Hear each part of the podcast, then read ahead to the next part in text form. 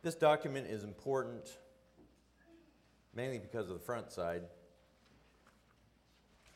And uh, it kind of brings us together, unites us together in thinking about needs and concerns amongst uh, the brethren here, especially.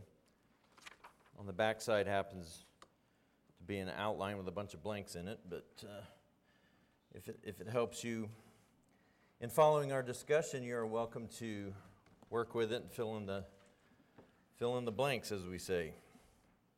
That phrase up there possess what your God gives you. We're going to be interchanging that, going back and forth between God, small g, and God with a large capital G, as we say, which kind of gives us a hint that our discussion this morning will be a little bit about choices. This one verse here is in a context that deals with a man named Jephthah, which maybe some of you are familiar with, or hopefully most of you. Jephthah, which you might find ironic on Father's Day to consider Jephthah because most of us think, what kind of father was Jephthah in the way that he made a vow that affected his daughter in the way that he did? And we're not even going to address that.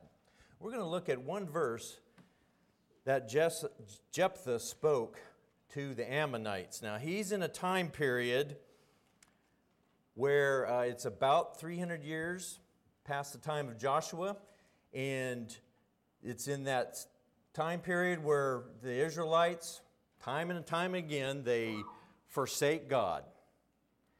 And their, their faith is weak, or they toss it aside for a certain period of time. They serve the gods of Canaan and other gods.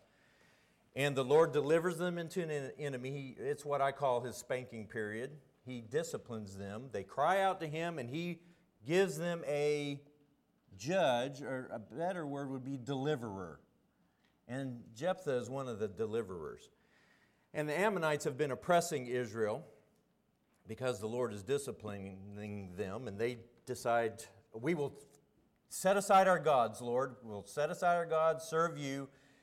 And uh, they want a leader to, to help them in getting rid of the Ammonites because the whole deal here is not just God doing everything, but they need to demonstrate their faith. And so uh, Jephthah, through a little bit of finagling with his relatives, says, I'll be your leader. And he sends a note, a message to the Ammonites, and says, Look, uh, get out of our land, basically. and the Ammonite king responds, Hey, we've wanted this land, we want to take it. We're trying to take it, and it's really ours. So Jephthah in chapter 11 goes through a little bit of history with the Ammonites and says, Hey, when God brought Israel out of Egypt, he skirted Moab and Ammon and even Edom, came into uh, Gilead area, the east side of the Jordan, which, by the way, is where Jephthah's from, Gilead, so he's got an interest in this. And the Lord distributed and defeated and destroyed Sihon, king of the Amorites. So technically, it's not yours anyway. It's not your land. Notice what he says in 24. Is that our verse up there? 1124. Do you not possess what Chemosh your God gives you to possess? So whatever the Lord our God has driven out before us, we will possess it. In other words, this land that I'm defending right now, God gave it to us. It's ours. You beat it and go be content with what your God Chemosh has given you. right? What, a, what an interesting character.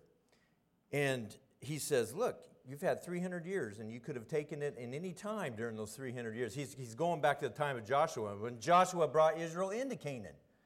Says, You could have taken it during that time and you didn't. So he draws up a very good point here that whomever we serve, we must be content with what that God has the power to give us.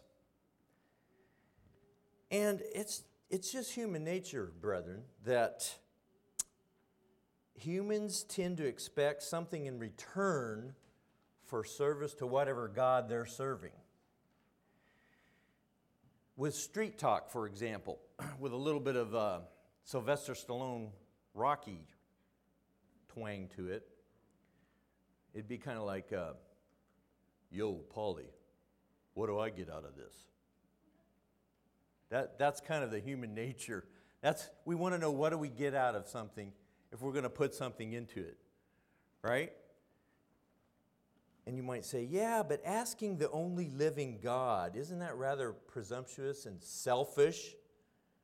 Because He's the one that delivered us from death. And that's absolutely right. He did. So our response to that should be what? The Lord delivering us from death should be unrestrained thanksgiving and complete total commitment and service to Him, shouldn't it? But just remember that even the Lord Jesus himself utilized the concept of reward. You don't do it now, but maybe this afternoon, after your Father's Day lunch, read through Matthew 5 and Matthew 6. And notice how many times Jesus refers to the concept of reward. And actually, he's looking at two kinds of rewards in those chapters. And take, take a look at that. That concept is in there. Now, this concept of being content with what our God has the power to give us and expecting something from our God, it makes sense if we're asking the gods, small g, of the world, doesn't it? Because it's all about us in that context. When we're serving anything other than the one true living God, we create gods. Humans have done this since I, I don't know when. Go back in the Old Testament, and uh, even Abraham and his family had gods when they were called out by the one true God. We, we have a tendency, when we set God aside, we serve gods and we create our own gods because really we're serving ourselves, correct? It's to please ourselves and, and satisfy our own lusts. And so the gods are set up. Greek and Roman world are perfect for that. Great examples of the gods who, who behave like humans. Why? because humans created them. They had the same lusts and all that kind of stuff. The problem is, brethren, that we fail to assess, to assess the power of our God, either small g or large g. And power of our God affects your life. Whatever God it is, it affects your life. So this is what we're going to do is assess our lives. One way to assess your life is to ask, What will be given to me by the thing, or God, small g, to which I am dedicating my life? And since we've got this choices thing going on, we could word, ask it this way What will be given to me by the one God, the true living God, to whom I am dedicating my life? Okay? What Another way we could word it is what kind of God, small g or large g, am I serving based on what that God can give me? For example, if you dedicate your life to career and wealth, and that becomes your God, small g, what can you expect? I'm going to pause here so you can think about that. What can you expect if you dedicate your life to career and wealth.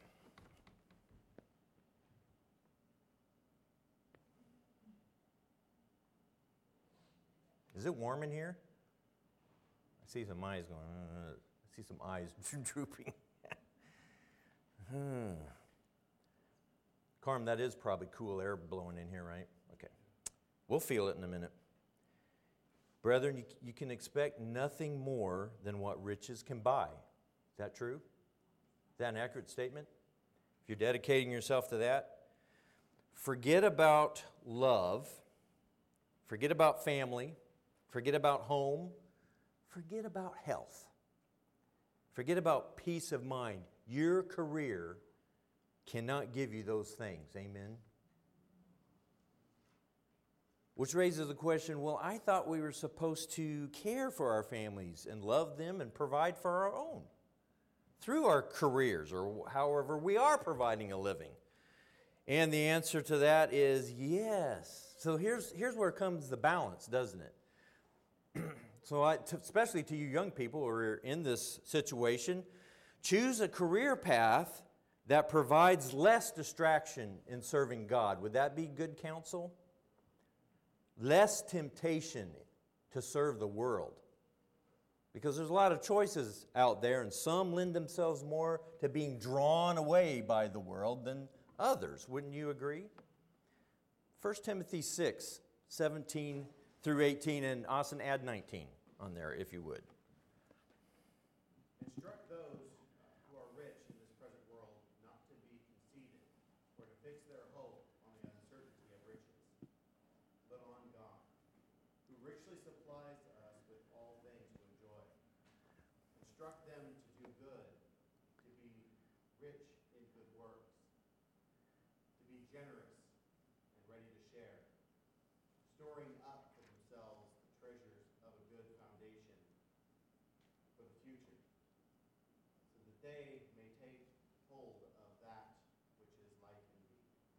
There you go. What can the Lord give? Life indeed. If you focus on and that becomes your goal, those things there in that. Boy, read that whole chapter sometime. That is just profound. And it really helps us with this whole idea here. Am I dedicating my life to this God or not? How about uh, dedicating your life to pursuing your dreams? That's a very common phrase, isn't it, in our society? Follow your dreams. It sometimes is worded this way dare to dream or dream big. And it's the idea of pursuing your aspirations, isn't it? And some people work so hard at it, they pursue perspiration because of that. They work so hard. It's a lot of sweat. We, we say that. A lot of sweat and tears. But I'm going to get my dream. I'm going to be like the next Taylor Swift. Anybody had that dream? Nothing wrong with that necessarily. But you know what? If dreams do not include God's purposes, then what's the result? There really is no purpose, right? Your dreams need to include God's purposes. In the day of adversity, Expect no one to be there for you but yourself if your dreams are all about yourself. And if the Lord's not included in those dreams. A life dedicated to me is really going to end up like this walking down a road all by yourself. And that's a sad picture, isn't it? Very melancholy. Probably a lot of songs that could go with that. Because a lot of people out there in the world who write those sad, melancholy songs are in that position because they do not place the true living God in their dreams. Very sad to end up alone. A life dedicated to me can end up alone both, both in victory and in defeat, which is the sad thing about it. Perhaps charity is the path of preference. Now, this is a head scratcher. How in the world could charity become a God. Doing good for others, loving others, showing your love to others. Isn't helping others a way of demonstrating love to mankind? And that's one of the great commandments. It is. But could this become a God in some way? Now, my, my mom made a statement. I, hope, I don't think she'll mind me sharing this. She made a statement a while back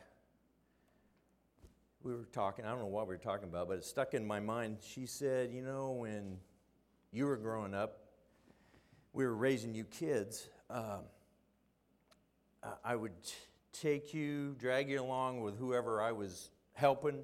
She's a great, great good works person, still is, helping others. And she said, helping others kind of, she looking back on it could see that that kind of got in the way of raising the family. Am I kind of saying that correctly. I think she's being too hard on herself. I mean, what, what local church wouldn't want somebody like that uh, with dad supporting her, going around helping people, you know, living out Christ's attitude? But um, so for you younger folks raising your children, I don't want to, you to get the impression I'm, I want you just, as I observe your lives and how you raise your kids, just throw that out and not help anybody whether they're in the household of faith or not. But the idea would be to, again, find that balance, wouldn't it?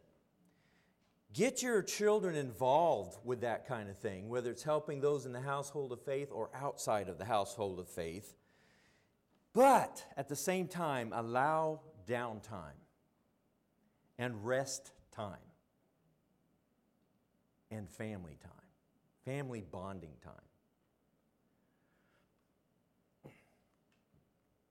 Unfortunately, brethren, a giving heart is open to both joy and pain, isn't it?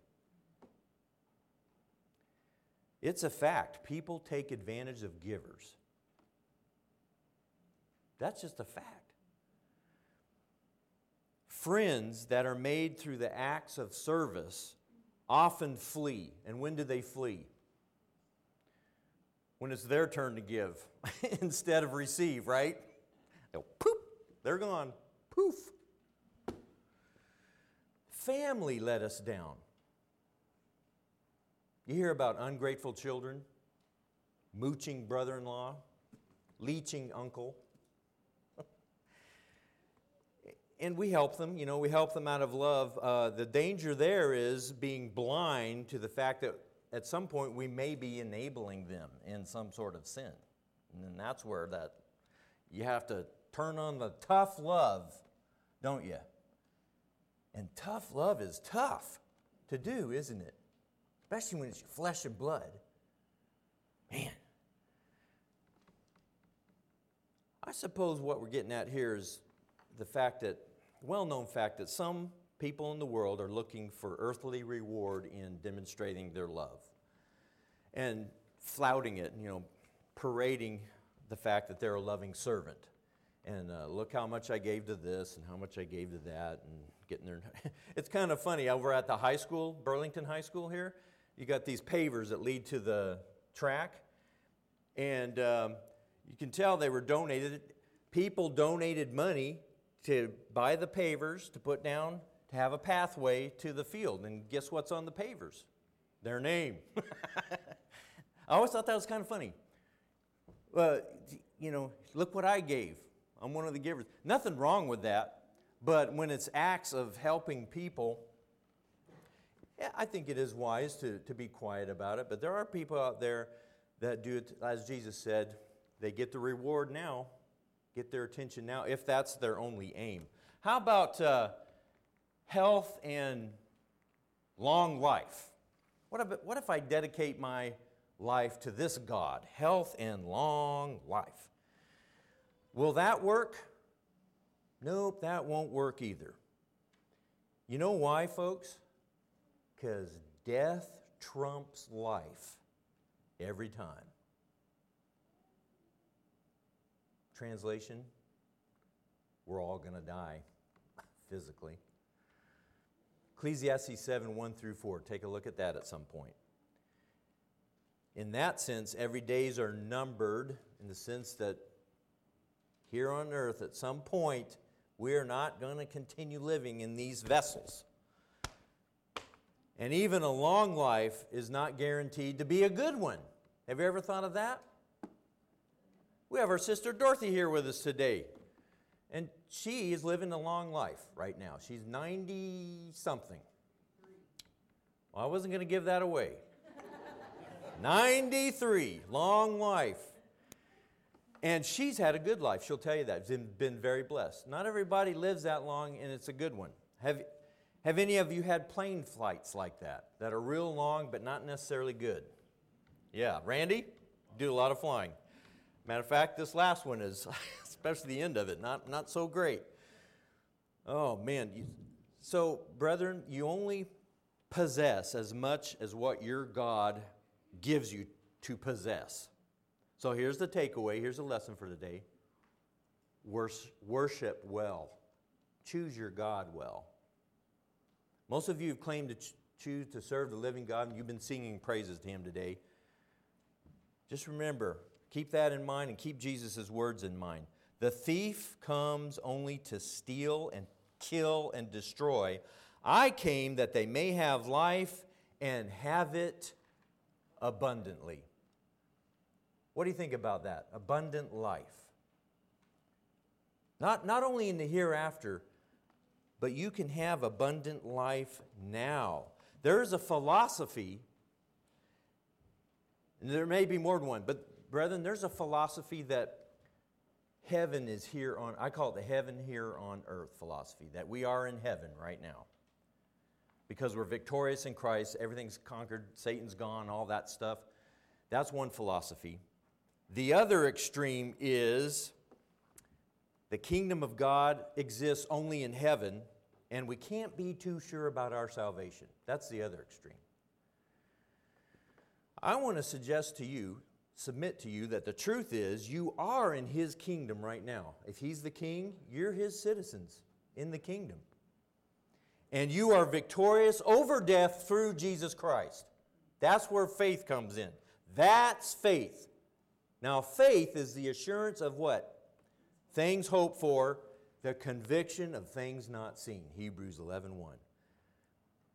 So, as we approach this week, brethren, let's suppose that this week finds you in the United States of America, which has been converted and taken over by communist China, for example, or maybe the Muslim world.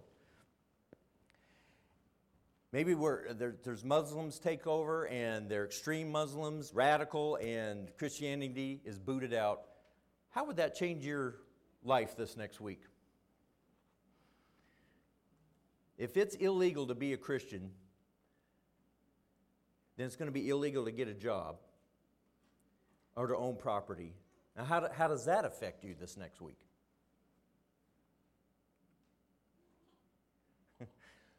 Whose God do you serve? Which God do you serve? And what do you expect from Him if you serve Him?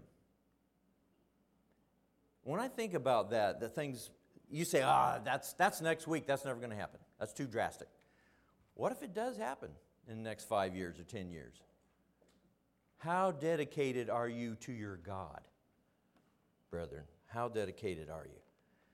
Remember those earlier days after you had received the light, when you endured in a great conflict full of suffering. Sometimes you were publicly exposed to insult and persecution. At other times, you stood side by side with those who were so treated.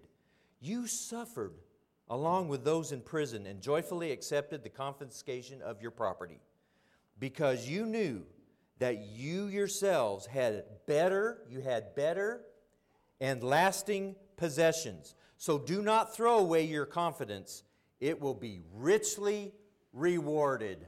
There's our concept of reward. I was reading from Hebrews. He was talking to Christians who were, had endured what I just described. That, that's probably not going to happen this next week, but maybe it will in the future. Are you going to hold on to your confidence in your God, the Father, the living, true God? Your Lord Jesus is speaking to you today, brethren. He's speaking to you right now. Luke 6:35. But love your enemies and do good and lend, expecting nothing in return, and your reward will be great. And you will be sons of the Most High, for he himself is kind to ungrateful and evil men. Now, that's a phrase that's a mind blower. The Lord is kind to ungrateful and evil men. How kind will he be to you, his children? Hmm? Next phrase be merciful, just as your Father in heaven is merciful. So, what was our question way there, way back there at the beginning? What will be given to me by the thing or the one to whom I am dedicating my life? What did Jesus say? I came to give life and life abundantly. Let's rejoice in that. Let's stand.